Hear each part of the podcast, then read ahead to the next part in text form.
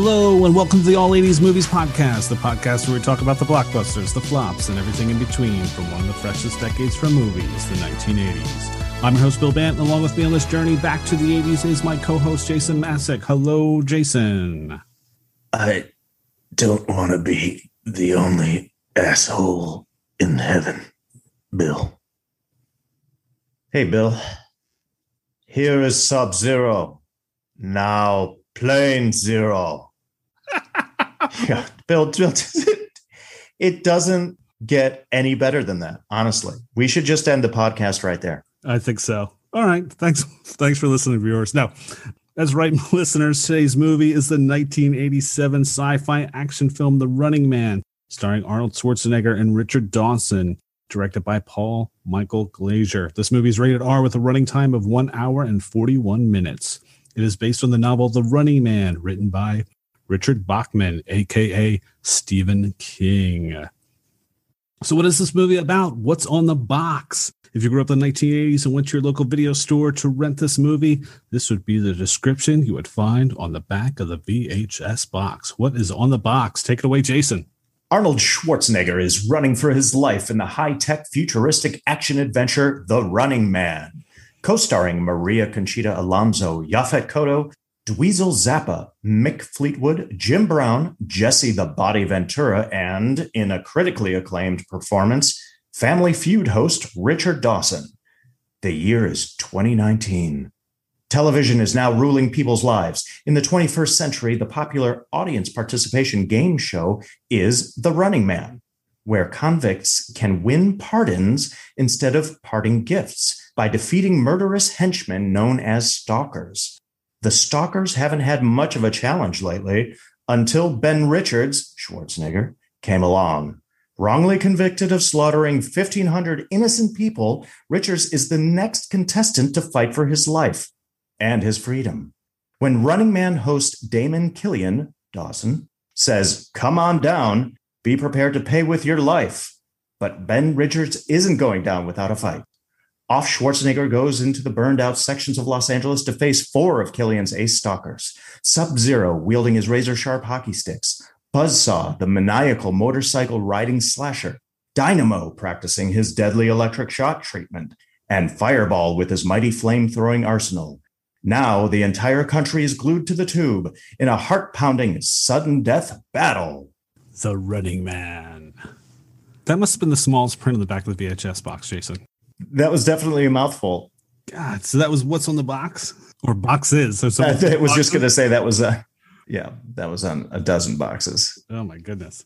I have to say it was pretty funny because I do sometimes enjoy, obviously I enjoy this segment and I enjoy like transcribing the segment when I find the VHS box and like, oh man, this just brings me back, especially looking at the picture on the VHS box and then you flip it over and you see it. But uh, when I was transcribing this, I was like, holy shit, man, this is taking forever. I've I got a movie to watch. I've got things to do with my life. And I'm writing things like off Schwarzenegger goes into the burned out second. And I'm like, oh my God, we're really going to break down this entire movie. Bill Bant, how are you tonight, buddy? I'm doing good, man. How are you? Hey, man.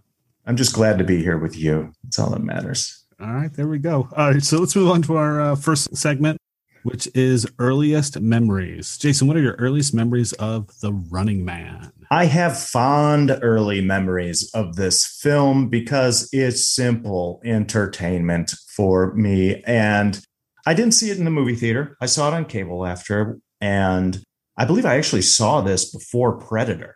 I remember seeing Predator late too. I don't know why that happened, but Predator technically came out the summer before this film. Yeah. Schwarzenegger had two big movies that year, that being 1987. So I didn't see it in the theaters. Uh, one of the first memories I have was the music. I'm a big film score guy, and Harold Faltermeyer did the score for this, heavy on the synthesizer. Faltermeyer, you know, having notable scores with Top Gun and Beverly Hills Cop and the famed themes Axel F, the Top Gun theme or Top Gun anthem, I should say. So the music I always uh, was one of those things that stuck with me. And I remembered coming out of this movie, Schwarzenegger's one liners are so bad that they're good. Uh, it's just one of those things. The game show concept in a dystopian future was something that really got me going. So Schwarzenegger's character's name is Ben Richards, but I, for some reason, what stuck with me after seeing this movie was the the moniker, the Butcher of Bakersfield. I just thought that was a great bad guy moniker. And then uh, the female lead, of course, and you know, now, gosh, 1987, I was what going on 13, 13, 14 years old. And I'm looking for who's going to be the hot girl in the 80s movie. And for this funny, Bill, I wrote down Rachel Ticotin was what, what I remember for, and I, I, don't know why I was doing this weird crossover with Total Recall oh, okay. tonight when I was doing this. And it, it's I apologize to everyone out that it's, it's obviously Maria Conchita Alonso is the female lead. She plays Amber Mendez in this film. Uh, and I remember as a kid, she didn't really do it for me. I knew she was pretty, but I just, you know, things change, perspectives change because for some reason she does it for me now. Don't ask me why, Bill. Don't ask me why. I remember the dancers in this movie, and I'm, I'm going to do a little jazz hands for you, Bill. Uh, the da- it's all about the dancers in the Running Man. We get a lot of dancers a lot in this one. But again, coming of age, I I enjoyed the uh, the dancers in this uh, movie. A lot of '80s hair, hairdos, and uh, hiked up leotards and flesh colored tights, and they're doing their thing out there. I remember Maria Conchita doing her workout in this movie for some reason. oh, it stuck with me in in her lingerie on the weight bench. On the Bowflex, I think it is. Yeah. Oh, yeah. It's amazing. Of course, Arnold's goofy one piece unitard costume in this thing. It's it's ridiculous. I always remember, you know, afterward and seeing this movie over and over again when I was younger, choosing, you know, trying to decide who my favorite villain was out of all the quote unquote stalkers. Uh, I was always, you know, here's one thing, Bill, that I remember. One of my earliest memories was being disappointed with Captain Freedom. I'm looking forward to Jesse the Body doing something in this fucking movie. And I was so disappointed that he doesn't do a damn thing. He doesn't do anything in this movie except for some jazzercise. And we'll we'll talk about it later. Okay. I also remember Dynamo. Dynamo going out like a bitch, getting electrocuted in his underwear. Yaphet Kotto, rest in peace. Yes. Big fan. Alien. For me, actually, one of my favorite roles, Mosley, man, from Midnight Run. Uh, mm. he's just he's made you know Yaphet Kotto.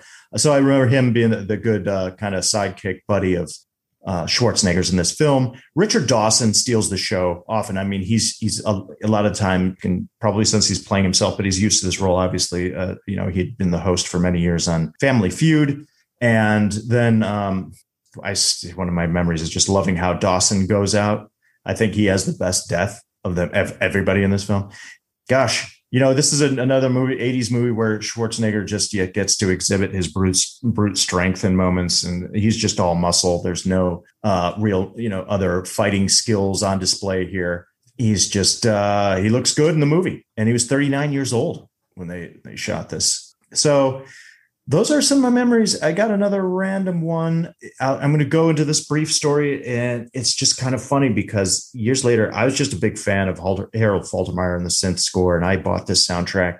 And I was in college, and this was probably, well, it had to have been 91, 92.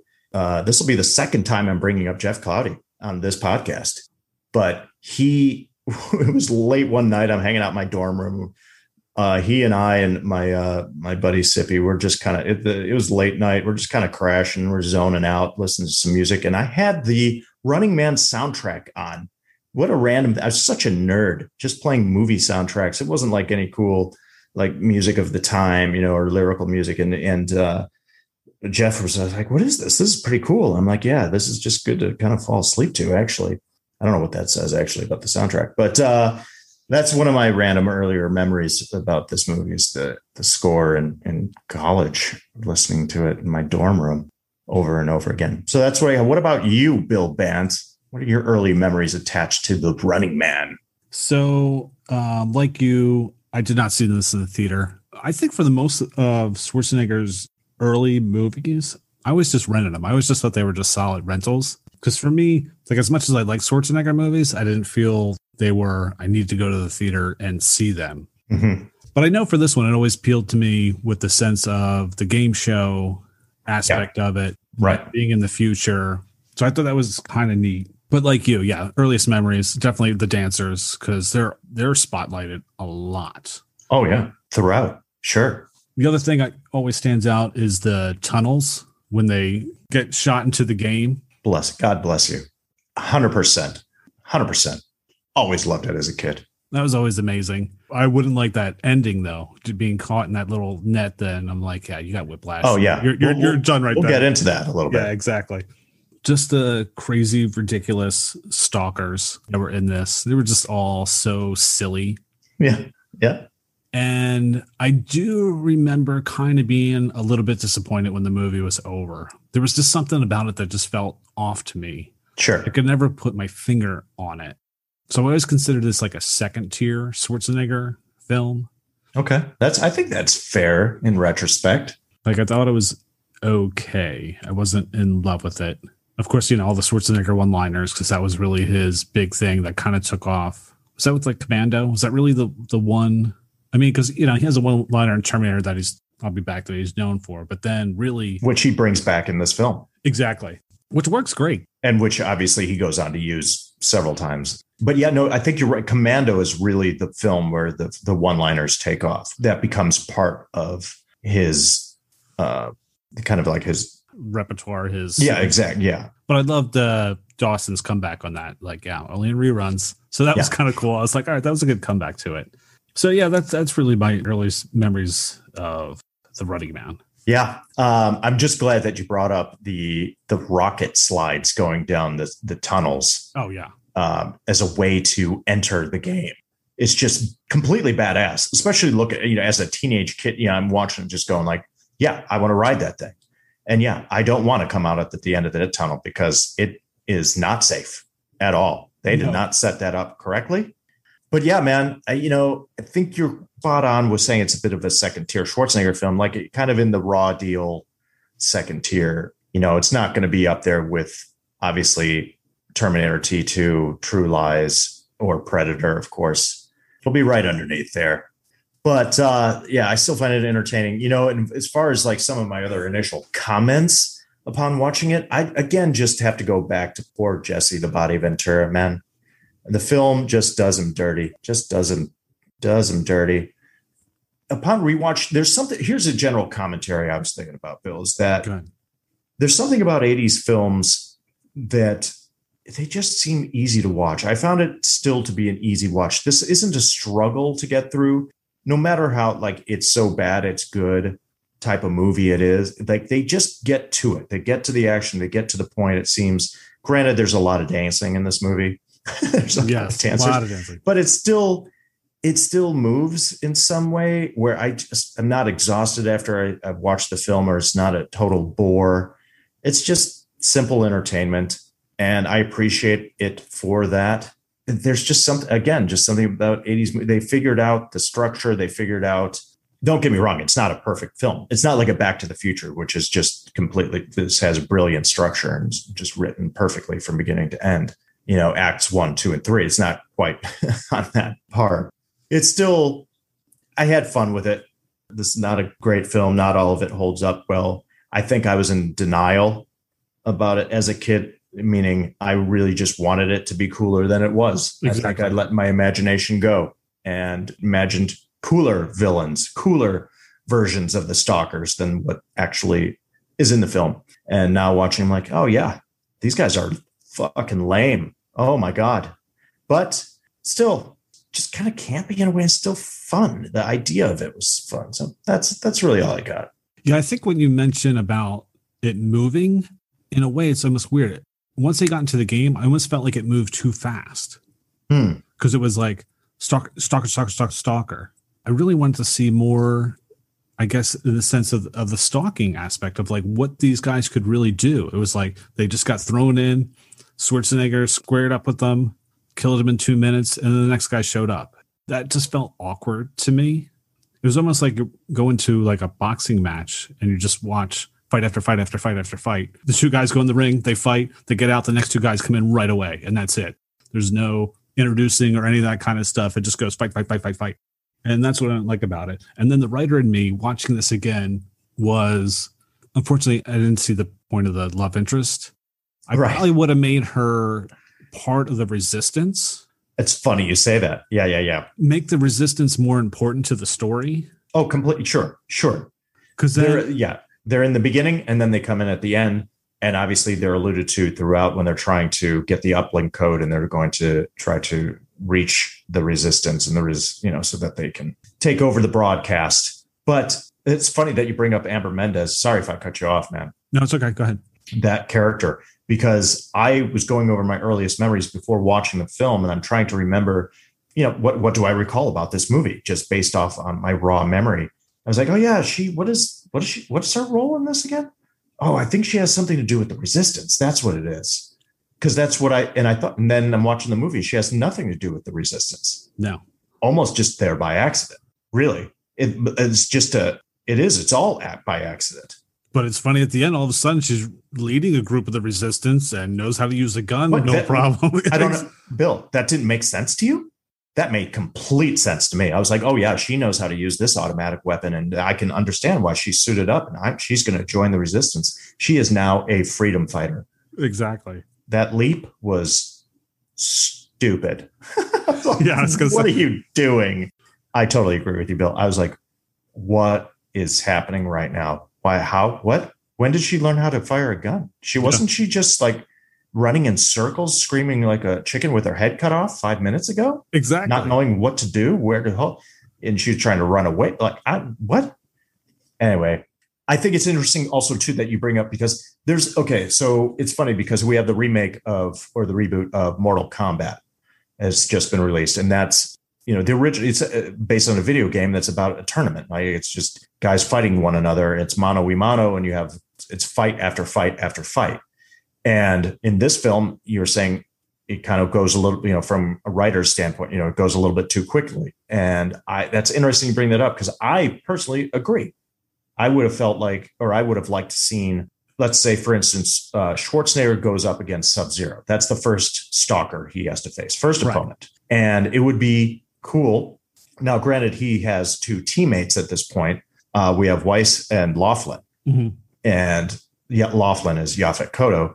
Um, and forgive me, I don't recall uh, Weiss is the actor's name, but it's the three of them, and they're now uh, in the game, and they are supposed criminals going up against these stalkers who are like ex like military guys that are badasses. And Sub Zero, you have a cool set piece here, right? But I would have liked to see a little bit more of a cat and mouse thing where it kind of starts off that way where Sub Zero comes out of the shadows and he's attacking from different angles. They don't know where he's coming from. And then it, it's over. Schwarzenegger gets the better of him. He's the hero, of course, comes out on top and manages to rip off some cheesy one liner. Right. Oh, he was a real pain in the neck. Amazing. And I would have liked to see a little bit more of the the chase, kind of the like I said, cat and mouse, but the hunt. You know, the the stalker really hunting them, and they're trying to. They have to develop strategy or tactics in order to get through a maze, possibly, yes. and then move on to the next stage. But then they learn more about one another as teammates, possibly, or the villain, or what this game really means. And then there's something, you know, you start developing layers as you go. But you're absolutely right. It maybe goes against what I was saying originally. Why I liked it is because it moves quickly. Is that there could have definitely been more development in, within the game itself. Yeah, but you could still do that and move it quickly. I just Sure. I just felt like you didn't really care about not not that you should care about the stalkers, but it would have made them more interesting if you understood more of what they were about or why they do I don't know. You have to know why they do this, but okay you are you going to make this a fight movie or is it going to be more of a backstory type of film where there's a lot more development? Because it's it's okay to just have a fight movie and we know that's what it's going to be. But there was so much there was some cool the the setting the concept had layers almost built into it that just never get discovered. You could peel back like who are these guys that got thrown out? Why are they in this position to be a stalker? What is their motivation anything you know like you say we don't have to spend the whole movie giving them a full backstory we don't need to know each and every one of their backgrounds like what's sub zero's background what's fireball's background but give us something to make them maybe even a little bit multi-layered or sympathetic or we empathize with them on some level connect to them on any level So the thing is, then fine. If you're going to go with a fight movie and it's just going to be fight after fight after fight, those fights better be fucking good. Exactly. Right. They better be damn good. And you've got Schwarzenegger. And this is another thing looking back upon Schwarzenegger films, we, uh, with this perspective going, I am a big Schwarzenegger fan. I grew up with him generationally, all that stuff. Still love the guy. But he's not a martial artist. He's not the most acrobatic or dexterous you know, type of fighter. He's brute strength and power. That's his thing. So the fights aren't as complicated. So the choreography can get can be quite simple. So the, if it's going to be a fight movie, which this turns out to be, the fights just kind of start and end, and you're like, oh, okay, I guess we're moving on. That just happened. Yeah, and I think what makes it worse is because the movie he did before this is Predator, Mm. and I mean we don't really know that much about the Predator, but the Predator is freaking badass, Uh, yeah, and what you know about him is cool, and you don't get that from any of these stalkers. You don't feel like they're cool. It's like okay, one guy is on ice skates, another guy has a flamethrower, the guy Right. shoots electricity. They're like one trick ponies. Whereas the Predator has all this cool tech, and the whole time you're trying to figure out and a lot of mystery. a lot of mystery. Yeah. Whereas you don't get this mystery from these stalkers, and that's what No. just kind of makes They're it- just thugs. yeah, they're basically. just thugs. Mhm. We're led to think that they're more than that, but we don't. They don't give us any of it. No, they need to somehow develop that to make it more interesting to see what they were going through, or even how like it was kind of cool how the audience picks who's going to go up next. But it would have been cool to see how they move the group into that arena. You saw a layout of the Running Man arena. And Right. it was sectioned off like, all right, this is Sub Zero arena. Okay. th- if the audience member picks Sub Zero, we got to send them this way. So they go in there to fight. Just something like that would have been kind of neat just to see how, kind of like, um, you think of the horror movie Cabin in the Woods, Mm-hmm. how they picked that out and they had all the creatures. And that was kind of cool how they figured that out. It's like, okay, if they, if they pick this up, then we got to trigger this creature. Right. Cool yeah, yeah, yeah. the same thing in, in the Running Man, which I think they totally did not develop. I agree. If I were to be uh, a member of the audience watching this, I would like to see these the rats in a maze. And if like you're looking on the screen and you're watching the show unfold live and you're watching these characters and these stories play out, you I'd like to see yeah, the layout of the actual grounds, like the actual the game itself. If there was a maze and there's different levels and there's things within these levels that they have to get through, obstacles they have to overcome in order to get to the next level where they're going to fight the next boss, right? And then get to the next level. And there's all these stakes. And you, and then of course, you've got people placing bets on the outside all the time. Yeah. There's things to bet on left and right, uh, which is, you know, adds to the the fun of it, even though it's somewhat sadistic, but it makes for entertainment. So, Yeah. but they didn't, yeah, they didn't take advantage of what I think was all just laid right there, laid out in front of them. But yeah. anyway, All right. Do we move on to favorite scenes? absolutely. Why don't you go first on favorite scenes? Sure. So I have none. How about you, Bill? There we go. Just kidding. Uh, this is one of those situations where uh, it's funny enough. Here we're going to go right back to that point, how things move so quickly. Where I was like, "Oh, that that seems okay," but it just kind of went by and it was over. And then, okay, that's not really a scene that stands out for me. But uh, what I'll go with right now is actually where I found some enjoyment. It was right off the bat with the uh, the opening uh, detention center riot Uh-huh. because of the fact that it just contains some great all around 80s shit. I mean, you've got great 80s violence. First of all, so this is called in the beginning. Okay, for the, the audience listening, Arnold Schwarzenegger plays a character named Ben Richards, who is a police helicopter pilot who's been wrongly accused of a mass slaughter of this crime. And he's been sentenced to uh, this detention center, which is now this is a dystopian future which takes place in 2019. And the detention center is called the Wilshire Detention Zone. So this is supposed to take place in a dystopian Los Angeles. And it was funny because I see the Wilshire the Wilshire Detention Zone, and it looks like the whole thing is like in you know shambles and under construction, and it's just and I'm like, oh, so this is accurate. Yes. This is what Wilshire just that's what it looks like today, where it's just construction and crap all over the place. And I fucking hate driving around that area.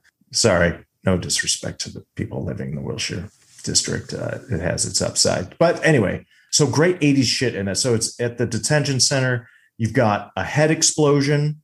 Yes. You've got Arnold just doing his thing where he's doing the the uh, I can hold a machine gun with one hand.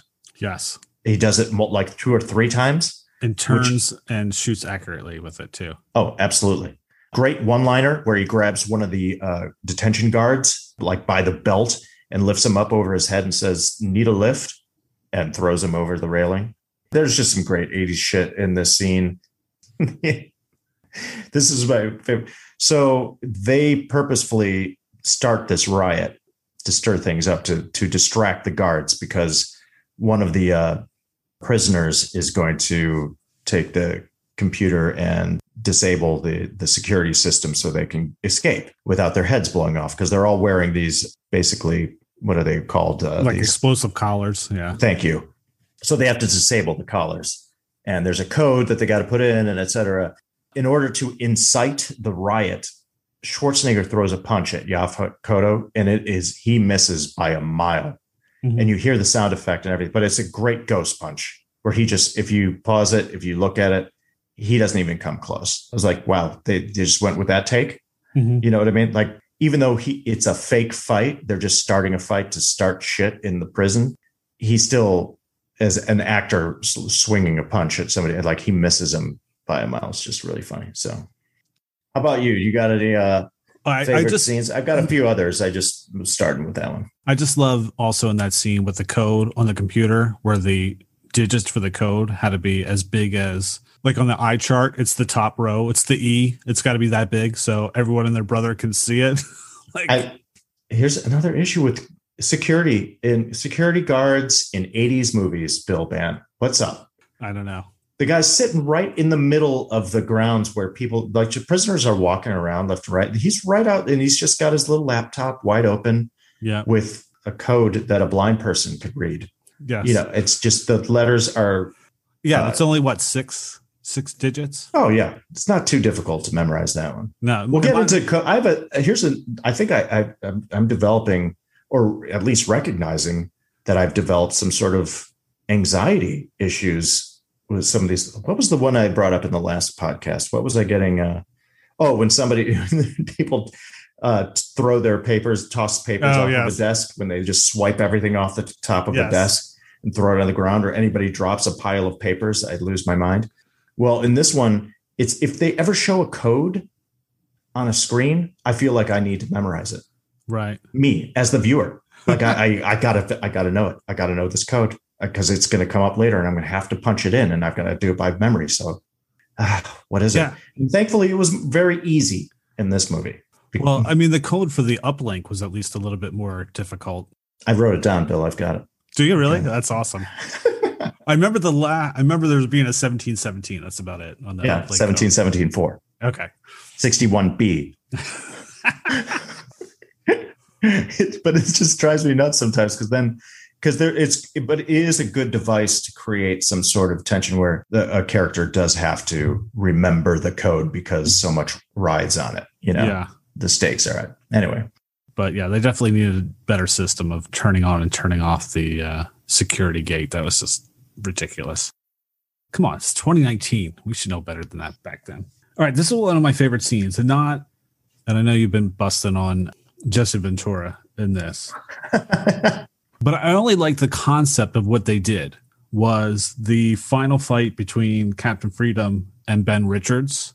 Ag- yeah okay Yeah, like- agree okay i agree like the fight is not that great, but the fact that they use that scene to manipulate the audience into thinking Ben Richard died, I right thought was pretty cool. But then uh, my next thing was, well, he's not dead. So what happens if he does show up? But I but I, I just thought the whole thing of because especially nowadays, because we do have that technology where we can kind of do that stuff. In that sense, I thought it was cool too. It was like, oh yeah, they were actually this is one of the few moments of the film where like, oh, they're actually on the mark about what they could do with technology in the 100% future. So that's yeah it was ahead of its time in that way they predicted it Yeah. Uh, the, there, that was some smart sci-fi yes. for sure. I agree.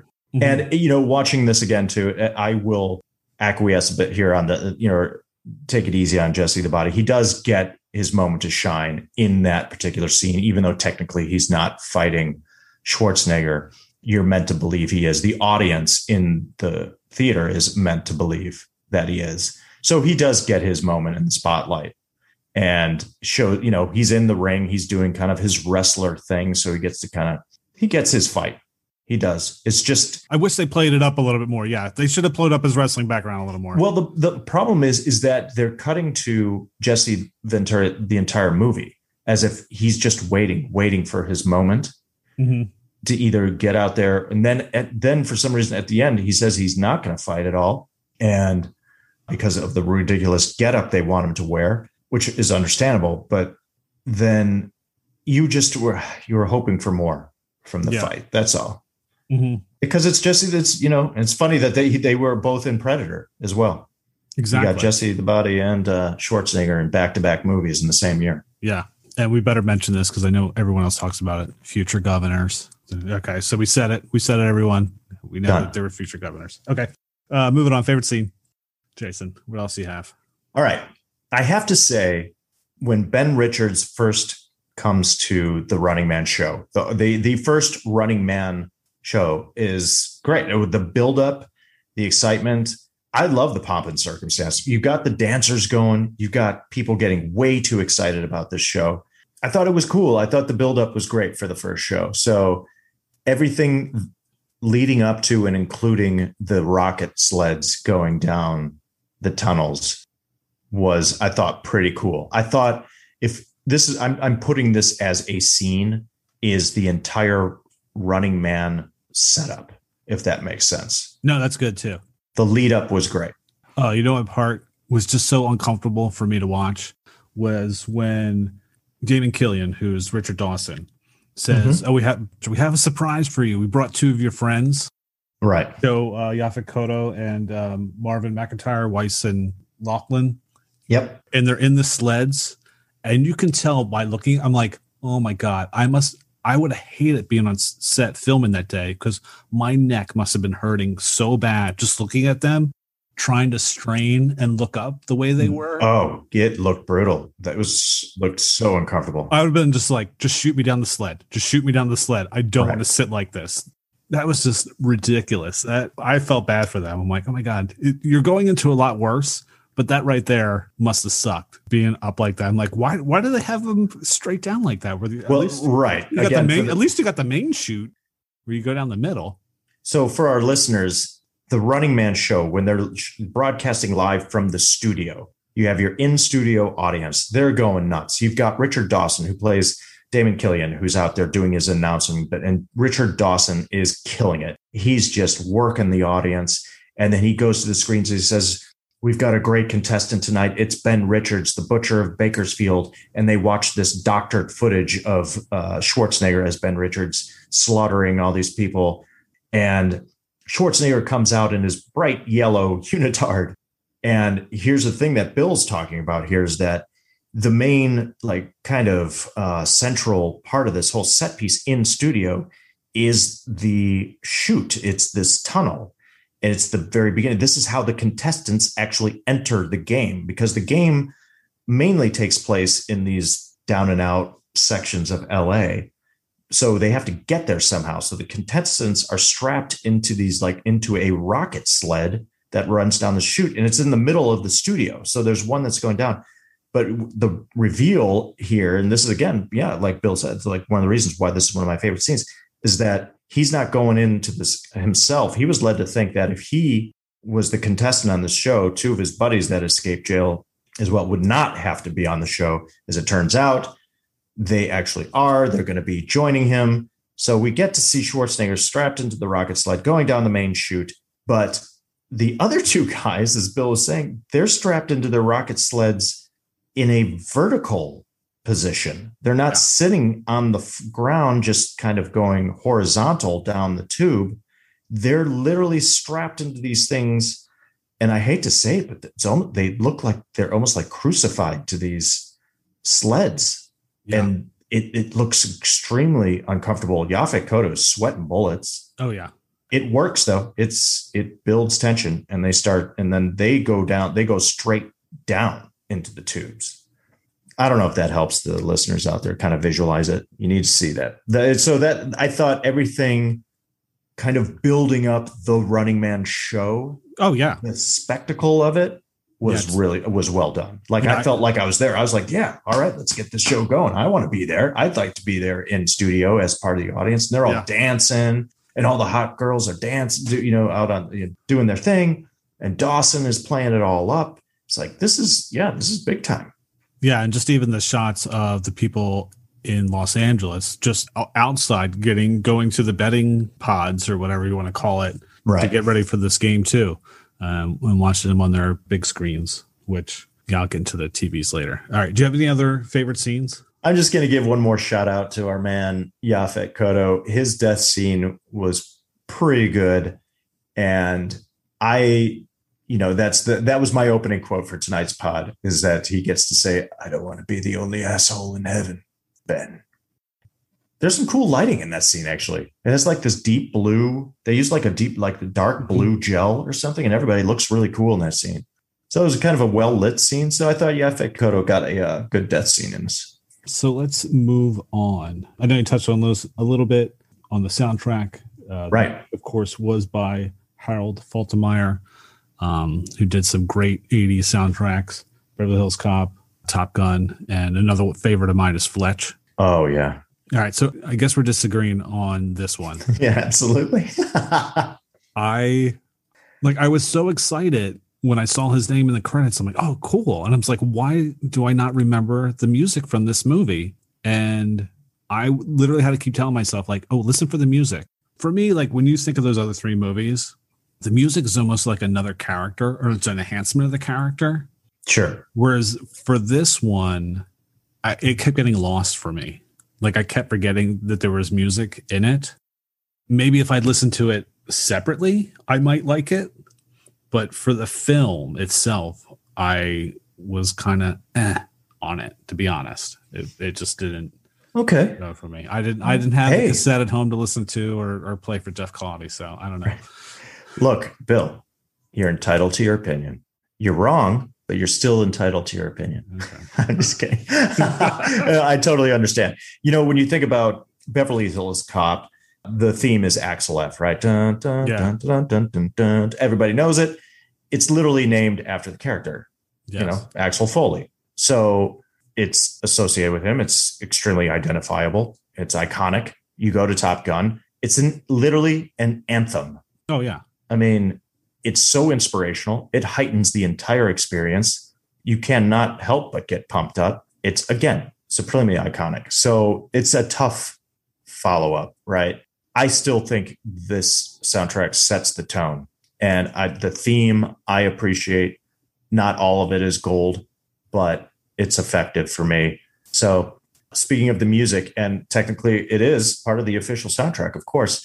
The main theme of the film is called Restless Heart, Running Away with You, which is written by the one and only John Parr, performed by John Parr.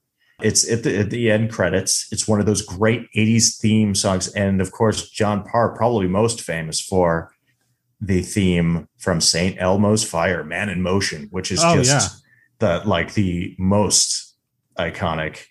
Like you and you, I even was listening to this song during the end credits, and I was fit, like fist pumping, lip syncing.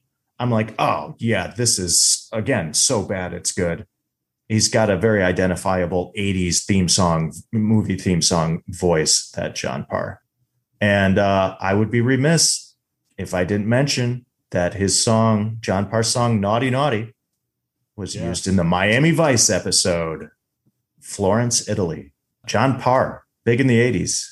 Yeah, I think I was surprised too because I'm listening to you know that song at the end. I'm like, oh, typical '80s, and then I was like, oh, who sings this? And I I did one of those. What John Parr? Holy crap! I don't think I've ever heard of this song outside of this movie. So let's move on. Um, so we're gonna move on to our Swiss cheese slash complaint department. yes. Uh, we call it Swiss cheese because Because although this movie is delicious, it does have holes. right. So if it doesn't fall in Swiss cheese, it is a complaint. What do you have for the Swiss cheese complaint department, Jason? All right. Well, I'm gonna I'm gonna put this in the Swiss cheese segment. Now, in the film, Ben Richards has been uh, jailed for a crime he doesn't commit, and he meets two of his cohorts in jail. The three of them escape. They go their separate ways. Ben Richards is supposedly trying to find his brother and get out of town, and ends up in the apartment of Maria Conchita Alonso, and basically he's almost he's basically out. He's about to escape. And mean, meanwhile, we understand that there's this huge show going on, this reality uh, competition show called The Running Man, hosted by Damon Killian. And Damon Killian is looking for a worthy contestant, and he's trying to find the next big contestant for the show because he got he's got to get his ratings up. And in another, he's so he's like behind the scenes at the studio, and he's in the you know the offices, and in another room, he catches on one of the screen like screens like video footage of Ben Richards' escape from the detention center. So you started talking about. It. I didn't think about it until you started saying it. Yeah. And it's all like in slow motion from multiple angles, just look making Schwarzenegger look like a complete stud. And that's when Killian goes, There he is. That's the guy. This guy just broke out of jail. Look at those muscles. Look at those biceps. He's a star. Based this, I'm paraphrasing, but that's what he's saying. And I'm going, what what kind of footage? What is he watching? Wait, where? How did he get this footage? That would never happen. First of all, how often do you ever see like footage of one person, like during a prison break, in slow motion from multiple angles and close-ups? And it's hilarious to me because I was like, that's absolutely fucking ridiculous. You get it. I mean, they make their point, but it's just completely unrealistic. Like that's how he finds out. He's like, okay, we got to find this guy. And then on top of it is like, what was his plan? Because Ben Richards had escaped. he's out. I guess his plan was to call the Justice Department or somebody who the producers of the show and be like, we just have to f- track him down. Yeah. It's like Because they honestly, built, they got lucky. Yes. Ben Richards ends up taking Maria Conchita Alonso, aka Amber Mendez, to the airport. She punches him in the nuts and he gets captured. That's because the airport security nabs him. That's how he gets caught and then ends up on the show. But if that hadn't happened, Damon Killian would be shit out of luck because D- Killian's like, yeah, we're going to get him to be on the show. And I'm like, how are you going to get him? He escaped. He's out in the world. Like as a game show host, what was his plan? Do you see what I'm saying? Yeah. He actually got caught by airport security. Right. That's pretty lame. You can't let yourself get caught by airport security. Come well, on, man. here's here's a tip. This is what I think we've learned. I think this has happened in a few different films. If uh, airport security is onto you and you're on the run from the law, don't go running on the tarmac. Yes. Not a good idea. No. You're out in the wide open. hmm So I'm not trying to give tips. I'm not saying it's a good idea to evade airport security, especially in this day and age. Please be safe, everyone. Abide by the law, but not a good idea by Ben I, Richards I kept I kept to saying run out in the open like that. When he's running and he sees what they're going to catch him with. I just kept saying, "Stop and duck, stop and duck," and just go off in another direction. Just go off in another direction. By the time the car pulls around, maybe you can hide somewhere. But yeah, the fact he got caught by airport security. Come on, man, you can't do that. All right, so I got something for the complaint department. Yeah. Jason, what was the purpose of the prep scene for Ben Richards before he goes onto the show? Oh, great call, Bill. hey, that was the scene where I actually really liked the music. I mean, I did. It set the. T- it was just this cool synth, like, like cool music in the background where he's on like the table when he's in the mm-hmm. like the laboratory. You mean? Yeah, because I was kind of like, what are they putting like tracking technology in him? That's so what that I, I forgot. I was like, That's what I oh, thought. I was like, did they? Re- does, is this how they're going to locate him throughout when he's in the arena? Basically, when he's on the show, right. And was he's like, oh, running forgot around. All they do is ah, There's a never a callback to that. uncomfortable needles. And then what was hilarious too is because they put the needle in his arm, and you see he's got that big gash on his arm, and then the guy gets that huge band aid and slaps it on the needle. I'm like, why did you put that on his arm where he's got the big cut? Right. dead. I don't think he, I don't think he needs it for that little needle. And then he just goes in the room and they set the gas and knock him out. And I was like, is that going to come into play later? And I- it doesn't. That wasn't. I didn't get that at all. I was really confused too. I had forgotten about that sequence. And I was watching going, okay, this is kind of cool. And then they never call back to it at all. There's no Mhm. use for that whatsoever. no. There was a couple things in this film where I was like, there must have been something that was cut out or was in the original script that they just forgot to go back to or something or, or delve deeper into. So I don't know. That's that's a really good call though. Going back to the footage that we're watching, when our when characters within the movie are watching things on screens. I talked about Damon Killian watching Ben Richards' prison escape. Correct. You just would never see footage like that. There's nothing realistic about it whatsoever. Then we come to the actual Running Man show, and he's previewing his show. He's saying, We've got a great contestant for you tonight. It's Ben Richards, the butcher of Bakersfield. And they show the footage from it's doctored footage, it's edited footage, but it's footage of Ben Richards as the police helicopter pilot committing this atrocity and massacring these people Mhm. during a food riot. And the footage is footage from the movie, the movie you and I are watching Yes. that they're putting on the screen. They're like close ups of Schwarzenegger and exterior shots of the helicopter, and then close ups of the people in the other people. Like it's like there's no, it's not like security cam footage from No. within the helicopter or CCTV type thing. Like it's not video, it's actual movie footage. like, like- exactly. I'm like, how did they get hold of the movie that they're in? yeah. The- well, you it know, doesn't make sense. Like that's what I'm. You, you know what I'm saying. I understand suspension of disbelief here. There's just no way. It just doesn't make sense. It takes you out of it, or took me out of it. Also, we we touched upon this earlier. I'm just jumping to another issue I had. Was uh, definitely this is for just the, I have a lot of other issues, but for the Swiss cheese segment, I, this is just a big hole. okay. Is uh, a major hole is definitely Amber Mendez becoming a resistance fighter at the end yeah. that's a what the fuck moment. That's a huge hole. Like what the Yes. fuck is going on right now? Because made absolutely no. She's cowering half the movie. She's freaking out, losing her shit because she doesn't belong in the game. She- by the way, she ends up in the actual Running Man show because she had uncovered the, the fact that they had doctored the, the footage to basically frame Ben Richards for this crime that he didn't commit and they bust her and they throw her into the show with him and the other guys and it makes little sense and then even less sense at the end because she turns into like literally within 30 seconds she puts on like camo and a vest and is carrying an automatic weapon Right. Because even the scene where she gets caught and she finds the footage and the guy taps her and then like she has that shit her pants moment. And I'm like, you could have just played that off. Just like, oh, hey, what's up? yeah i'm just going through records or i'm yeah i'm just was No, looking for something Instead, she's like, God, I've been caught. right You know, it's like, way to go, idiot. that would have been great if she actually lifted her hands and they were red Like, yeah, she exactly. literally was caught red-handed she might as well have at that Yeah, point. I, right. Yeah. Just act like you're supposed to be in there and you would have been fine. None, and then you wouldn't end up in the show, and then you wouldn't have to become a resistance fighter in 30 seconds. Right. And then all of a sudden, Ben Richards' love interest, too. Yeah, and then making out with Schwarzenegger. Yeah, At the That, end. that Like, makes so much sense, Wait, too. what? What? What's happening right now? Yeah. The whole ending, Bill. This is where my major. I mean, this is Swiss cheese all over the goddamn place because the ending really falls apart. The worst part of the movie is when the resistance comes into the studio and they decide to have a firefight just in the middle of the crowd. They're going to shoot all the security guys. They're just Oh, innocent yeah. bystanders are getting shot left and right. There's a gratuitous shot. This poor woman is running away from one of the uh, security guys, and she gets riddled with bullets from behind. Mhm. And you're like, "What? What is going on here? Why are we? Why are we showing this?"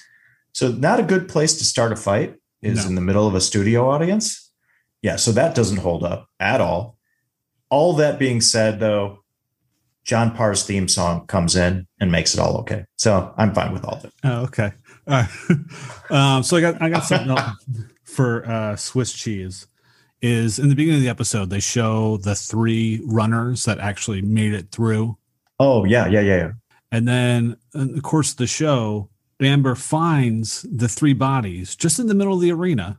Oh yeah, it's a locker room, I believe, Yeah, a locker in room. in a basement somewhere. and I'm like, wait, okay. It's kind of cool that we do find out that it's all a lie and that they're actually dead. But I'm like, They're not on Maui, yeah, wherever they were supposed to be. why would you leave the bodies there? This is this is this is the one that you you couldn't dispose the bodies, and it's the one room in the whole place that doesn't have a camera because you almost have to see it because Fireball comes in there, so we know what's kind of happening. So wouldn't the Oh, audience absolutely. see there's three bodies in there too Just- with right. Fireball? Three rotting corpses in a locker room. Yeah. Don't at that point you just turn to the camera and say, I found blah blah blah blah blah blah and blah blah blah. Oh, totally. Yeah, uh, the good point because she would be on camera. Because obviously, like you said, if Fireball is there, then the cameras are there because the audience is watching everything happen live, and there's literally cameras everywhere Yeah. and every nook and cranny of this game arena slash broken down section of LA. so Uh, if the bodies are in the middle of the arena, okay, even if there's no cameras there, I come across the oh, it's a great call. Yeah, yeah. Yeah, I just go out to the camera and say, Hey, look, just drag them out. I just found the three guys that were supposedly the winners last season and are basking in the sun on Maui. Yeah. No, their corpses are right here. You can Mhm. see them. it's amazing they all had dog tags. Good Yeah. call. Yeah. Uh, anything else for Swiss cheese or complaint department? Oh yeah. Well, I got tons for the complaints, but that was just my Swiss cheese. Yeah, exactly. hey, Bill. Let's Yes? start at the very, very beginning. It's always a good place to start. Okay. An absolutely terrible title card. Oh When my the- god. Oh, what the hell? The shitty arcade graphics. Bill, I had an Apple IIe computer growing up. What would have done better? Yes. Do you did you ever play or hear of the game Lode Runner? I've heard of it. I don't, I've never played it. Look I it know up. what you're talking you can about, see YouTube. Watch it on YouTube. It's hilarious. I, I used to spend many an evening in my teen, you know, playing that game on the Apple IIe. The little character is a little white guy that runs around. That's Mm-hmm. the you, the running character. Like during the title card, when the the running man shows up on the screen, you see like a white guy's running. Right, yeah. That's Lode Runner. That's the and I'm like, this is an Apple IIe video game title sequence. And then the running man title comes on the screen. I'm like, is is this what we call the, the Robotron font? Is that what they're using here? Yeah. Holy shit. Even the title Yeah. crawl to explain what was going on. Oh, was that's I'm sorry. too. You're right. That was the Robotron font. Yeah. font. Okay. That's the Robotron. If you just look up anybody at home, the Robotron video game was amazing growing up. The arcade game was Yes. great. And they renamed it Robotron 2084. And it's Yeah. awesome. It Yes. was a lot of fun. But that that font is unmistakable. Mhm. And that's what that that scroll or that crawl in the beginning Yeah. looked like. Uh, hey Bill, Yes. Do you like to work out in lingerie? All the time. Yeah, yeah, me too. I guess that's not really an issue. Then I can't really make. I just laughed. So, I was like, "Oh, there's still Bowflexes in 2019." I Right. didn't. I didn't know the Bowflex would still be around. That that's always that's what cracked me up more was the fact that she had a Bowflex. she's wearing her lingerie and nylons, sitting on a weight the weight bench like portion of a Bowflex, doing sit ups and watching the news, and it's amazing. I'm like, who the hell does this? And to me, it's clearly like a porn scene setup because then Schwarzenegger shows up. It's like, oh, you just happen to be here working out in your lingerie, and here I am. I just I'm all clean. I just got out of the shower and I'm wearing my boxers and nothing else but a this Yeah. really tight t-shirt. It's like you just hear the music. It's like Harold Faltermeyer should have just kicked in with the bounce, bow wow, you know. And it's like, come on, what what are we doing here? Mm-hmm. Because I remember that's why I wrote down here. I knew it even when I was a kid. I knew it. I was like, are these two gonna do it? I love how I love how when we talk about porn scenes, it's always the bow chicka bow bow. I'm like, when did that become the international like notes for, for porn? I'm like, what movie is is that actually from a porn movie? I I actually want to know. I actually do because everybody everybody does bow chicka bow bow. Yeah, that's the go-to. Exactly. I'm like, Yeah. what movie is that from? Is that from something? You know, I don't know. Debbie Does Dallas. I don't know. I wouldn't Right. know. That that we should track it down. Yeah. And if it's Again. an 80s movie, we'll have to do a podcast on it. Any viewers out there, if you can locate the origination of the bow and chicka bow wow. Yes, please let us know. Uh, hey, Bill, here's another issue I have.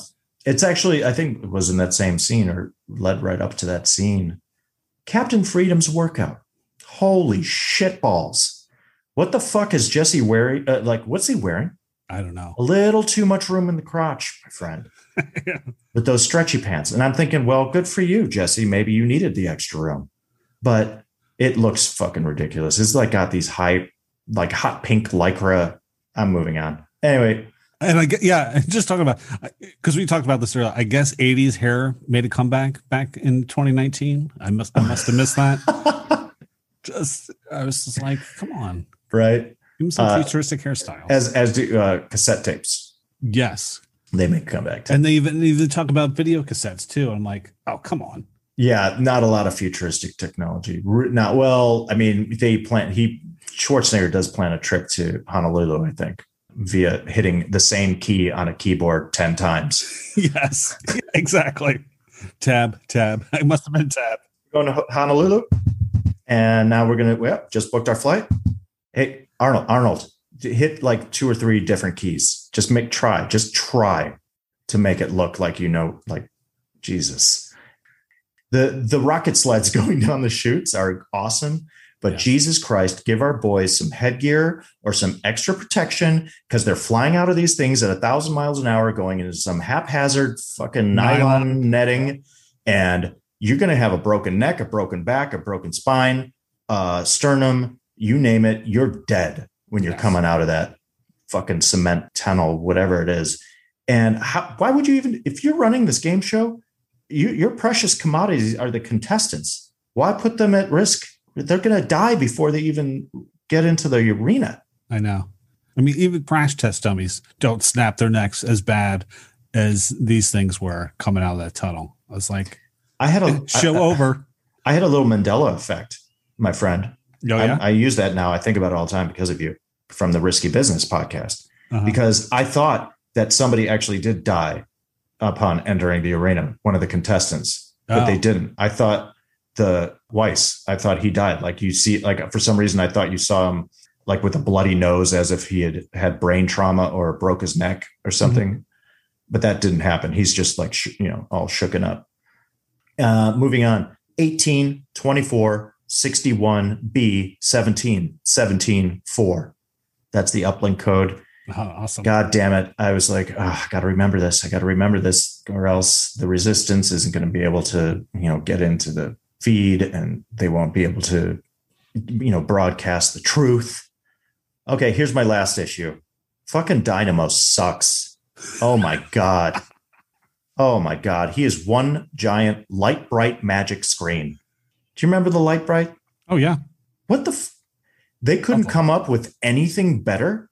He drives a fucking Lego Moon Rover with shitty wheels all over the place. Only the only kind of cool part is when he actually breaks character because Schwarzenegger he tries to drive up a rocky mountain or a uh, rocky like hillside and flips over, and then he's like, "Oh my god! Oh my god! Don't please don't kill me." So because he he breaks out of the Dynamo character, it's like, oh, okay, that's kind of cool. Like you get to see him freaking out because he's like, "This this is just a show," you know. Cut to commercial. Cut to commercial. Yeah. I actually like that moment. But Dynamo is a bitch and he goes down like a bitch twice in this movie. Why does he even exist in this film? He's a good singer, though. And the actor actually did sing opera. That's actually him singing. Yeah.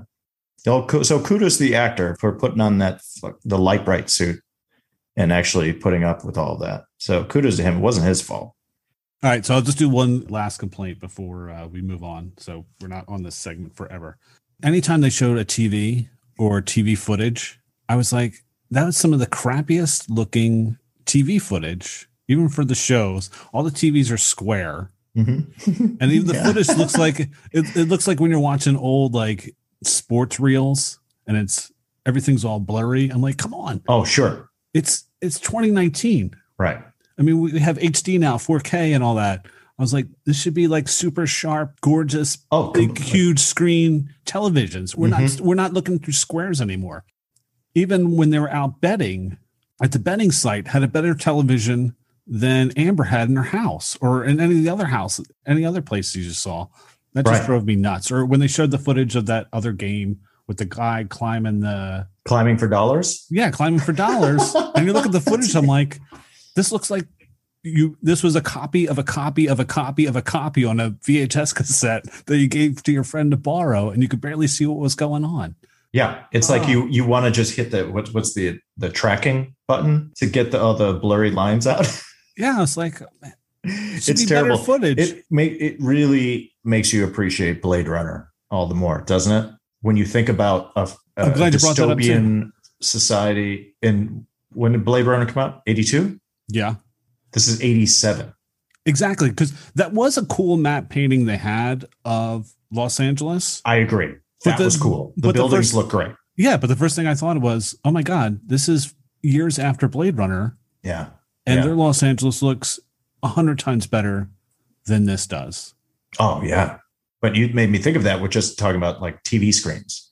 Because in Blade Runner, you have all kinds of stuff going on with screens and the visuals, advertisements on Mhm. sides of buildings. It's like, oh yeah, that could still that plays. That could be the future. But Mhm. not VHS recordings from five years ago that was, you know, you'd left in the basement. That's the way these look in this Mhm. movie. I get it. That's great. That's a gr- I- that's yeah. You have every right to to file that issue with the complaints department. Yep. All right. So let's uh, move on because we could probably do another 40 minutes on complaints of Swiss cheese. Um, so let's move on to our next segment. It's hey, it's that actor. All So in this segment, we spotlight a character actor you have seen in many other films, an actor making their big screen debut, or an actor that makes an uncredited cameo. So Jason, who's your hey, it's that actor? Well, all right, Bill. Uh, Well, this actor portrayed the character credited as Agent. He was Ben Richards' theatrical agent in this film. The actor's name, Kenneth Lerner, aka Ken Lerner, who also goes on to be in Robocop 2, Exorcist 3, well known for his role as Principal Bob Flutie and Buffy the Vampire Slayer. He was on Days of Our Lives for a bit. He's actually in a new crime drama right now called uh, Gravesend. I don't know if it's out yet, but that's his latest credit on IMDb. But I have a very personal connection to Ken Lerner as he was my acting instructor for years, for more than four years. But gosh, just a great mentor, a great guide, a wonderful acting instructor, an extremely talented guy, very knowledgeable guy. He was just a wonderful guide, a really gr- great guide. And he's still doing it. He's still teaching and obviously still acting, uh, prolific actor. And um, uh, he's always been uh, near and dear to my heart. Unfortunately, I uh, lost a little bit of touch with him, uh, just and that's due to my uh, laziness. But I do have other friends that uh, are in touch with him, and he's doing well. So shout out to Ken, to, to my guy Ken Lerner. Awesome, Jason. When I I forgot he was in this movie, and Yep. when I saw him, I literally pointed at the screen because I'm like, "There's Jason's that actor." I knew you were gonna put. I'm, I have, of course, I love no to this podcast. You have not disappointed, Jason. Most of the time, I kind of predict who you're going to point out, and I was like, "Oh, if he does not do Ken Lerner, I'm not going to be a happy person." Oh yeah, of course. He took me to the whole a whole nother level as far as my my acting ability. I mean, uh, just uh, I give him all the credit in the world. Just a, a great, yeah, great mentor. Yeah, and he does have a fun scene. The way he goes out was was Oh, kind it's of great cool too. I, th- I thought that yeah, was yeah. I thought that was good too. The whole pen in the back thing. I thought that was kind of clever. He has a that. great expression on his face when he turns around and then he Yeah. runs off. Mhm. Yeah, he's great in the movie. hmm Yeah, because it's one of these like, yep, here we go again. I've done this like 200 times, and just go through the spiel, blah blah blah blah blah blah blah, and just the fact he, how many times has he probably turned his back to a runner, and there you Oh, go. The sure. one time he got yeah, the one time he got burned. It's funny, and I shouldn't. Uh, I should have mentioned also he had a recurring role on the Goldbergs. Oh, okay, Uh, so Ken Lerner's a familiar face. You know him if you saw. gotcha. Um, so my that actor. It's a female, and she was um, listed in the credits as the propaganda officer when uh, right before the show's about to start. And her big her big line in this movie, and it's exactly at the thirty minute mark of the film, so you can go back and check this out. Um, her big line in the movie is "Big crowd tonight," and the propaganda officer was played by Lin Shaye. Now, Lin Shaye, if you do not know, Um, she has appeared in a ton of the Farrelly brother movies. She was in Dumb and Dumber, Kingpin, and there's something about Mary. And I, the first time I ever remember her was from Kingpin because she was the landlady Of course. that would, um, She's awesome. Yes, And now I know exactly who you're talking about. Of course. I know the I knew the name when you said it, and I was like, why don't and that yeah, of course. yeah, yeah. So she was Woody Harrelson's uh, landlady. Yeah, in Kingpin. Kingpin, right. who yeah, sexual favors in order for him to pay the, the rent, and she was just nasty and and something about Mary. She was hilarious So as Cameron Diaz's neighborhood. When she's all tan and leathery. exactly. yeah.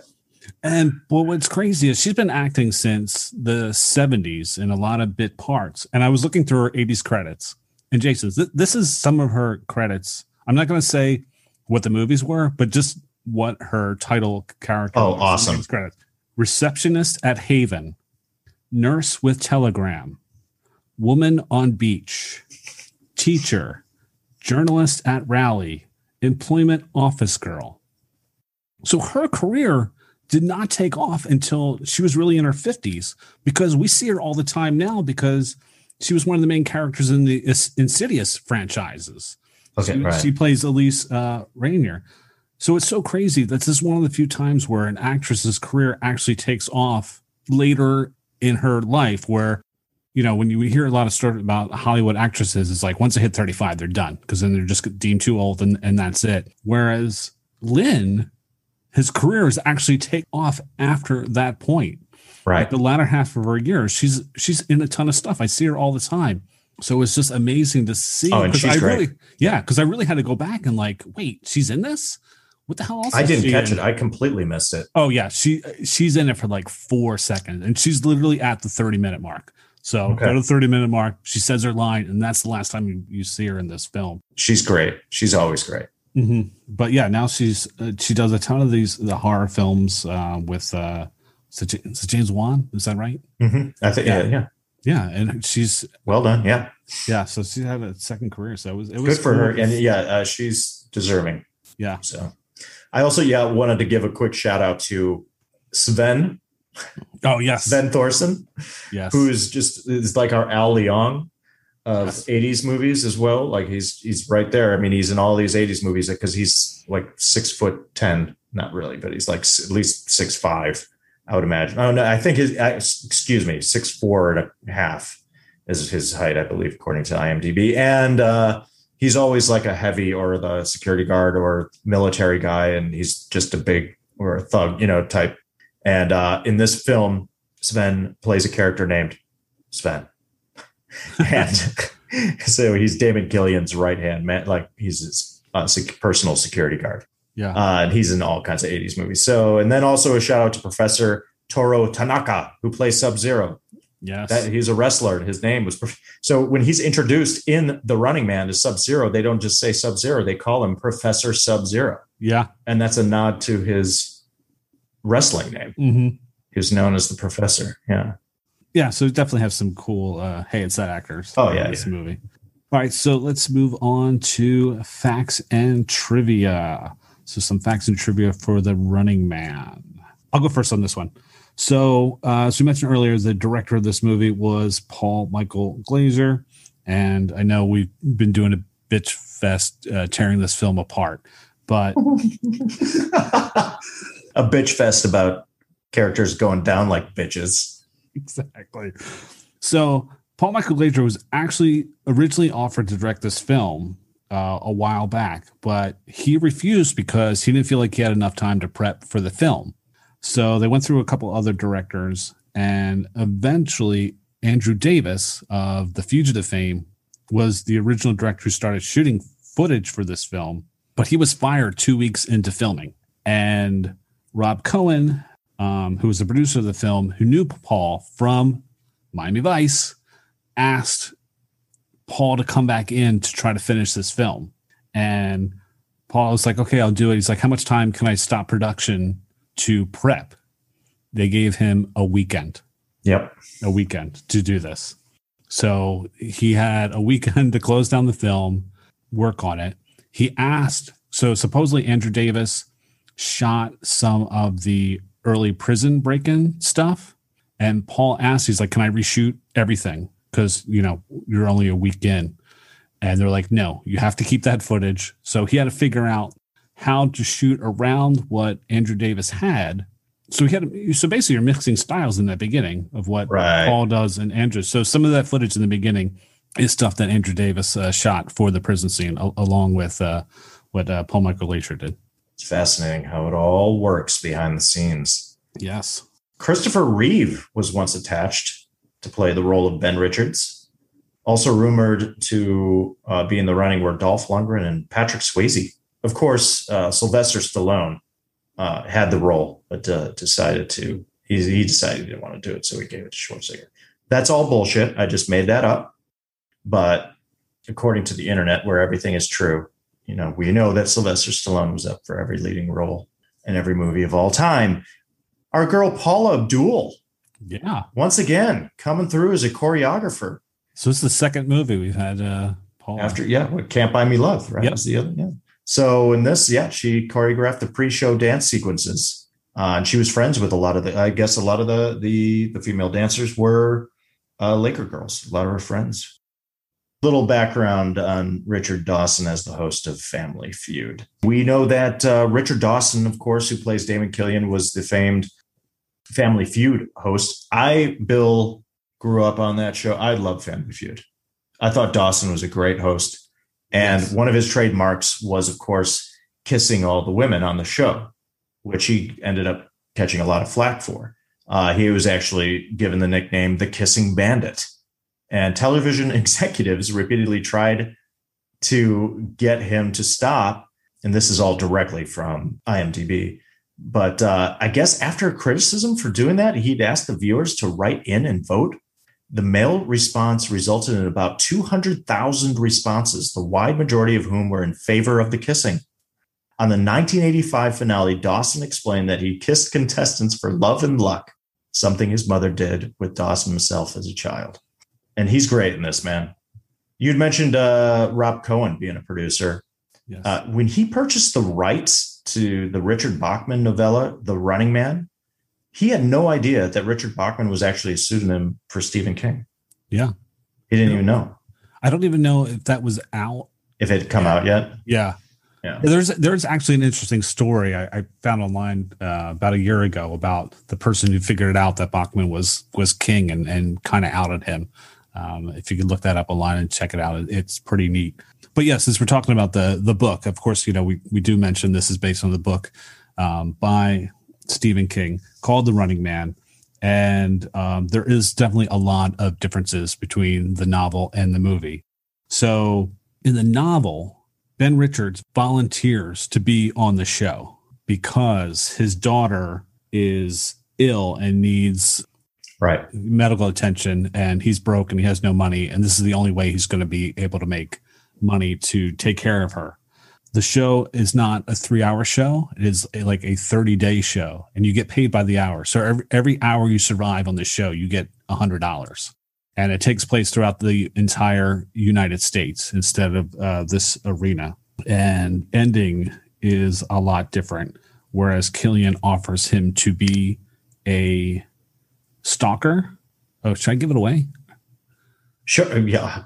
All right. Spoiler alert. Yeah. Spoiler, spoiler alert. So You don't want so, it to be ruined. so yeah. Spoiler. Alert. listen to the next 30 seconds. So spoiler in the book, he does end up becoming a stalker. Ah, So he does accept being a, a, a stalker in, instead. wow. Yeah. I, yeah, and it's a 300 page book, and I guess it, it's broken down to into 100 chapters, and the Wow. chapters count backwards because it's kind of like a time. It, it starts with 100 minus Uh. dot dot dot, and it goes. So as you get through the chapters, the final chapter just reads zero zero zero. Oh, neat. I mean, I have a couple of Stephen King, but I've not read them right. I'm a fan, and I guess this is one of the books he wrote in the shortest amount of time. I Mhm. think he wrote it in like a week. Something Oh. obscene, right. crazy, where he just sat down and wrote it out. Mhm. And 300 pages, 100 chapters. Okay. Yeah. Anything else for facts and trivia? The footage of the attacking helicopters is from the 1976 remake of King Kong. Yes, that is true because um, in the audio commentary for the film, yeah, Paul Michael Glaser does mention the fact that is stock footage that they use. It's And crazy. that wasn't footage they actually shot for the movie. So I don't, I'm not go. 100 percent sure it's from King Kong, but it definitely looks like it's from King Kong. I know, but I know it is not stuff they actually shot for the Running Man. So they, I just it love- somewhere else. that a movie that's about a dystopian future uses footage from movie a movie 12 years before Yes. it came out. Yeah. Schwarzenegger wears a World Gym sweatshirt in the scene after he escapes from prison. At the time, World Gym was actually owned by There Schwarzenegger. you go. Some free advertising. Why not? That's all I got for for uh, fun facts and trivia, man. What else you got? All right. So uh, last thing, because we kind of mentioned this about you know the the bitch. Di- I can't even say his name now. Domino. Dynamo. Dynamo. I always got to screw up someone's name in this show. All right. So Dynamo uh, was played by Erland Van Lidth, who was a classically trained baritone opera singer. Right. So when Paul Michael Glaser heard about this, he wanted him to actually sing in the movie.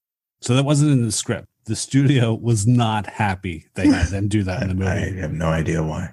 I, I kind of liked it. You like the opera? And I you- did like the when he shot his electric bolts out and lit up his name, his fucking Lite-Brite name. It reminds me of uh, Grossberger from Stir Crazy when he sings in the prison cell. I haven't seen that in so long. That's Uh, it was just it was just that beautiful moment, and just it just took me back to that. So, hey, to each his own, Bill. Yep, to each their own. So let's move on to the box office. Um, so this movie was released on November 13th, 1987. Uh, the budget of the film was somewhere between 27 to 30 million dollars. It ended up grossing 38.1 domestically. It was number one during its first two weeks of release. And then during its third week, Three Men and a Baby came out and basically just slaughtered everyone for the next two months. Yeah, and to think that this movie did get pushed back a few months because it was going to initially be released really close to Predator, Mm-hmm. which would have been kind of crazy and it would have been a big mistake. Yeah, I, w- I wondered if it would have been better if this got released before Predator, because Predator is so superior In every way. every way to this film. Yeah. Or if that would have hurt Predator if this one came out, because it's just like, oh, that last Schwarzenegger movie was so so. But Hmm. So, uh, moving on to reviews. So, when growing up in the 80s, we loved catching at the movies with Gene Siskel and Roger Ebert on PBS to hear their reviews and watch clips from upcoming movies. Their opinion of The Running Man was unanimous. They both gave it a thumbs down. What? Yeah. And here, here we go, Jason. This is kind of surprising. Siskel found the hunters to be kind of bland. Mhm. He was getting tired of Arnold's Well, if he called them hunters and not stalkers, then yeah, he clearly was already he was Yeah. out. and uh, he was tired of Arnold Schwarzenegger doing the one-liner thing. Gene did not find the film interesting either, but he did like the behind-the-scenes elements that went into the making of the show, which we both kind of mentioned, Right. and both enjoyed Richard Dawson's performance. Yeah. Yeah. So that's from uh, All right. Fair enough. Ebert. All right. So uh, I yeah, I guess this takes us to final thoughts. So Jason, what are your final thoughts on the run? You know, I was just going to run through some of those one liners, go for it. which I just can't get enough of. They're so bad, they're good. Uh, actually, I do. There's a line that I, I surprised me that I thought was really. I laughed out loud. There's a back and forth between Amber and Richard. Sorry, Richard, uh, Ben Richards. Amber says, you know, they're running, they're tired, they're exhausted, they're running through the arena, being chased by the bad guys. And Amber says, We should have gone to Hawaii. And Ben Richards replies, I had the shirt for it, but you fucked it up. uh, because he had a terrible, like flower pattern Oh yes, Hawaiian shirt on in the airport and earlier in the film. That shirt right away screamed fugitive on the run. Yeah. Oh, it was amazing. Uh, after he kills Sub Zero with the barbed wire, he said uh, he was a real pain in the neck. And then he uses the chainsaw against Buzzsaw, and uh, poor Buzzsaw takes the chainsaw to the crotch. Not good. Yes. That is that was awfully violent. And Schwarzenegger after that says, "Oh yeah, he had to split." And then, of course, after hitting, or I should say, killing poor Jim Brown, man. Jim Oh, Brown yeah, was looking svelte in this movie, man. Jim Yeah, Brown was looking- good. Yeah. He looked like he was fit, man. And he's fireball in this, running around with his flamethrower. And of course, Schwarzenegger gets the best of him, and Jim Brown exploding everywhere. And afterward, Schwarzenegger just basically looks right into the camera and says, "What a hothead!" Uh, just, ugh. and then an older woman named Agnes saying, calling Ben Richards, he's, she says, "He's one mean motherfucker." Yes. Love that line. Oh, so we we talked about Paul Michael Glaser and his kind of some of the difficulties he had as a director on this, uh, but also he I didn't know this man Paul Michael Glaser was an actor. He was freaking Starsky and Starsky and Hutch. Jason, that was my first show that I fell in love with, primetime show that I fell in love with as a kid. I loved Starsky and Hutch. Really, I never got into it. I know it was a fan favorite. Like, I mean, I know it was a popular show. I just never, it, I never really got a chance to give it a shot. Just the opening theme with the car, and they would do these slow mo action shots or freeze frame shots and stuff like that. I loved. I don't even remember really the episodes. But I just remember as a kid just pretending that I was Starsky and my dad was Hutch, or he was Hutch and I was Starsky, and um, they had Huggy Bear who, who would go to every episode to get their Right. information. And oh yeah, that was probably the first show as that wasn't like a kids show that I was a fan of. Yeah, I love Starsky and Hutch. Loved it. Yeah. loved it. and Paul Michael Glaser will go on to what, did you mention this earlier? I think he directed three Miami Vice episodes: Yeah, uh, "The Prodigal Son," "Smuggler's Blues," and "Calderon's Return." Uh, "Calderon's Return" Part Two: "Calderon's Demise." But I didn't realize he, he had a good run there for a minute. He obviously did this, The Running Man, but then he goes on to do uh, "The Cutting Edge." D. Yes. Sweeney, "The Air Up There," little Bacon, I saw that in the theater. and Kazaam. Yeah, Kazaam not so much. But he, I mean, he. I'm still though, but those are big. Those are big Yeah. titles, though. Yeah, I mean, he does it. He's a big television director. Yeah, yeah, yeah, for sure. But I mean, yeah, I just had no idea this guy, uh, multi-talented dude, doing a lot. It was a funny story I heard about him. So going back, that he was not happy being on Starsky and Hutch, and he actually kind of wanted to get out. And one of the deals for him and David Soul to stay because they weren't happy with the scripts, and the studio didn't care because they were getting ratings, and they both wanted to leave. But I guess Paul Michael Glaser said, "I'll stay on the show, but I want to start directing. I want to learn to direct. I want to start directing some of these shows." And that was part of the thing that they got him to stay. But in a way, it kind of blackballed him a little bit. Mm. So even when the show was over, he had a tough time getting work until uh, Miami Vice, and they brought him on, and that kind of kickstarted him back again into getting uh, directing roles. Good stuff. Uh, well, that's really. I mean, I have some deep questions for you, Bill. Yeah, But, do uh, did you have a? Okay, you want to jump right into that? Yeah, let's do some questions.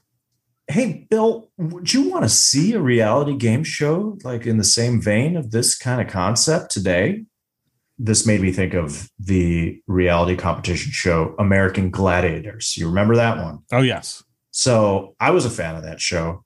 Mhm. Extremely entertaining, where you have kind of ordinary Joes going up against these intimidating athletes or uh, bodybuilders.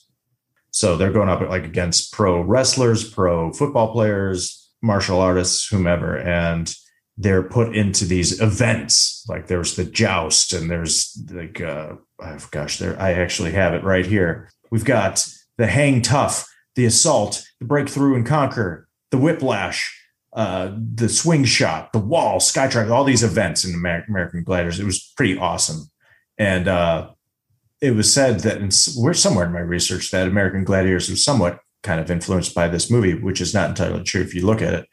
American Gladiators, the concept for that show started in the early 80s, but I didn't realize American Gladiators had a run from 89 to 97. wow, it was really on that long. Isn't that crazy? Yeah, I thought it was like a three or four year deal. I didn't think it was on that long. But would you do we do we need another show like that today? yeah, do I want to watch a show where they're going around killing people like that? Right. Even if, That's right. I meant to. I meant to. I asked it so seriously, and it is meant to be tongue in cheek. Because Yeah. I was like, "Oh yeah, where the you know contestants are hardened criminals, and you don't you know you root for them to actually lose. You root for the contestants to lose, and if they lose, they die." I wonder if we ever will get to that point, though. That does kind of make me nervous that this show may happen someday, not in our lifetime, Right. not my oh, kid's yeah. lifetime, but oh uh, my god. Just to really get the ratings to really up the stakes. I mean, technically, think about over it. the top. We did used to do this. I mean, the Romans used to do this with the Mhm. at the Colosseum and throw Christians out to the lions. So yeah, it could come back. History tends to repeat itself. Yep, yep, yeah. Uh, here's a question for you: Should the rocket sleds going to just get get away from it? I got to come back to the rocket sleds going down the metal uh, with the metal frames going down the chutes, the chute tunnels. Should that become the new one man bobsled event in the Olympics? And you just you you actually you you automatically get a gold medal if you just survive. I know. you just would- have to make it through alive. I would love to know how fast they were going. That would be amazing. I'm there for the Winter Olympic broadcast if this is an event. Yes. I I'm think in. if I was in my 20s, they could guarantee there was a safe way that I would land. I would love to try that. yes, that's Not now, right. but yeah, in my Okay. 20s, maybe I would have loved to get on one of those rocket sleds and maybe, you know, drop me in water or uh, at least some foam cushioning or something. But no, you're Oh, not. you're not. You're not You shooting just me to a nylon those. Uh, you just landed one of those uh, foam pits, like Yeah, do, like all the extreme sports guys do when they're practicing tricks, and they're, Yes. or you know what I mean? Yeah. Or a Or- gymnasts or a ball, or Yeah. you know, a ball pit or something. I- I don't- That's what Bill wants. yeah. Just wants to land into a giant pit full of balls. uh, I here's a, here's a question. Let's let's go down the list, Bill. Okay. Sub Zero. Oh God. We've got Captain Freedom. We've got Fireball, Buzzsaw, and Bitch Dynamo, or as you like to call him, Bitch Domino. And you're telling me they couldn't come up with a better idea for a stalker than those four idiots or whatever five you know so my idea is and i'm putting you on the spot here who would be a better stalker who would make for a better stalker i'm going to give you a little bit of time while i i throw out a few options okay, go ahead. i came up with lumberjack he has a giant axe Okay. Okay, so one of the arenas, like it's like you kind of you run through a forest. and He's Mhm. you know, and he's this giant dude with a giant flannel on, just chasing you with an axe, like a Paul Bunyan type. Gotcha. All right, I've got the Slice and Dice twins. Slice and dice twins. They're both dressed up as chefs, Oh, okay. and they have swords and knives. Okay. All right, all right. Here's my last one. I just call him Driver, and he just runs around with his bag of golf clubs. Oh, nice. I knew it. See, I got you. Yeah, you you were did thinking something else, weren't you? I was. Yeah. But that's his main weapon of choice is of course the driver. Gotcha. Yeah. Yeah. I think I'm I'm thinking of like some kind of hillbilly thing with a pitchfork. That's what. Ooh. Oh, that's kind of that's kind of creepy, man. Yeah. That could be that's creepy on top of the the danger element. I mean, that's good. Okay. So they could be like in a cornfield. Yeah, maybe pitchfork. Yeah, and That's a good name yeah, for so a the arena's- stalker. So the arena's like in a cornfield, and he. Oh, great, man. There you go. The corn maze. Yeah, Of it's a corn- course. exactly. How is that not already a horror film? It might be. Either called Corn Maze or Pitchfork is the name of your main villain. I mean, that's good stuff, man. So you know, you know, if Blumhouse is listening to this, they're they've already got this in development now. So you're welcome. Uh, speaking of better characters, so I made the mistake of I'm confusing this with other Schwarzenegger films that came out within a three to five year period, and I kept confusing Total Recall for some reason with Running Man, and so immediately I thought, would I've got two questions. First of all, would this have been better if it were directed by Paul Verhoeven? Because there's a satirical aspect to like with the oh, climbing Oh, for yeah. dollars commu- Yes. commercial. Yes. Would this have been better with him at the helm? Oh yeah. I don't know how much closer to the actual novella, to, to Stephen King, aka Richard Bachman's novella, it would have been, but Mhm. I think he could have done something with this. Yes, and they are remaking this. Correct. Yeah, we're yeah. But no, that's a great call. He would have he would have been perfect for this. Yeah. but like that- I said, unfortunately, Paul Michael Glaser was put in a bad situation. He only had two days. Oh yeah, you can't really I, I'm not Yeah. putting it on him. yeah, you can't. Yeah, I still, hey, I still like this movie. But speaking of Total Recall, so I was also thinking, would this film have been better if Kuato was in it? Come on, Bill. I'm, ba- I'm baiting you, Bill.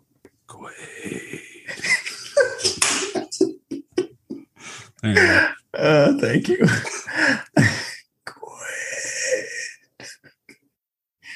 I'm just saying.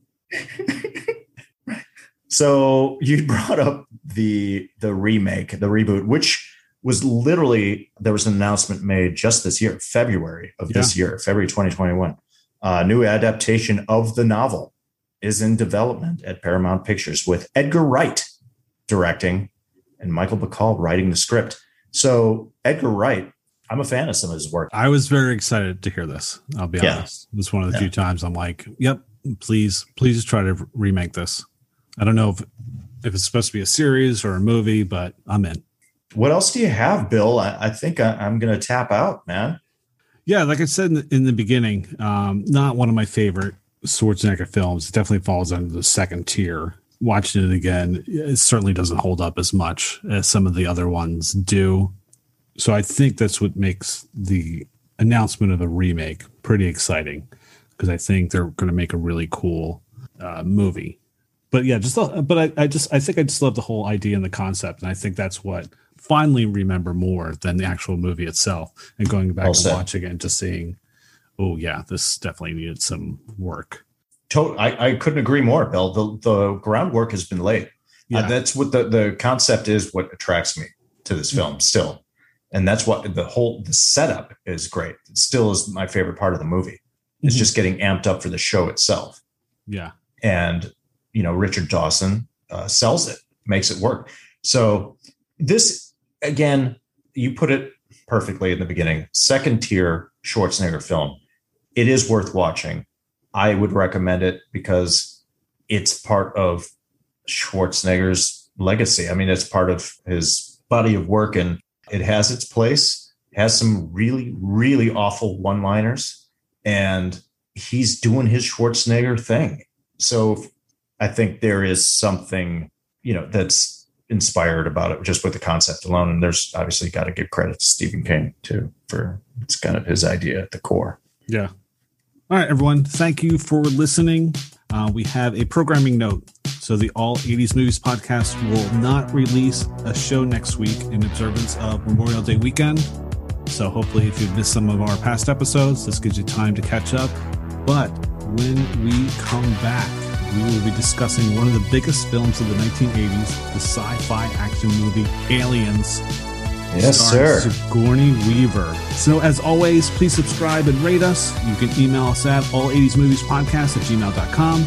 Please send us your feedback, questions, or recipes to share. You can follow us on Facebook at All 80s Movies Podcast or tweet us at Podcast All 80s.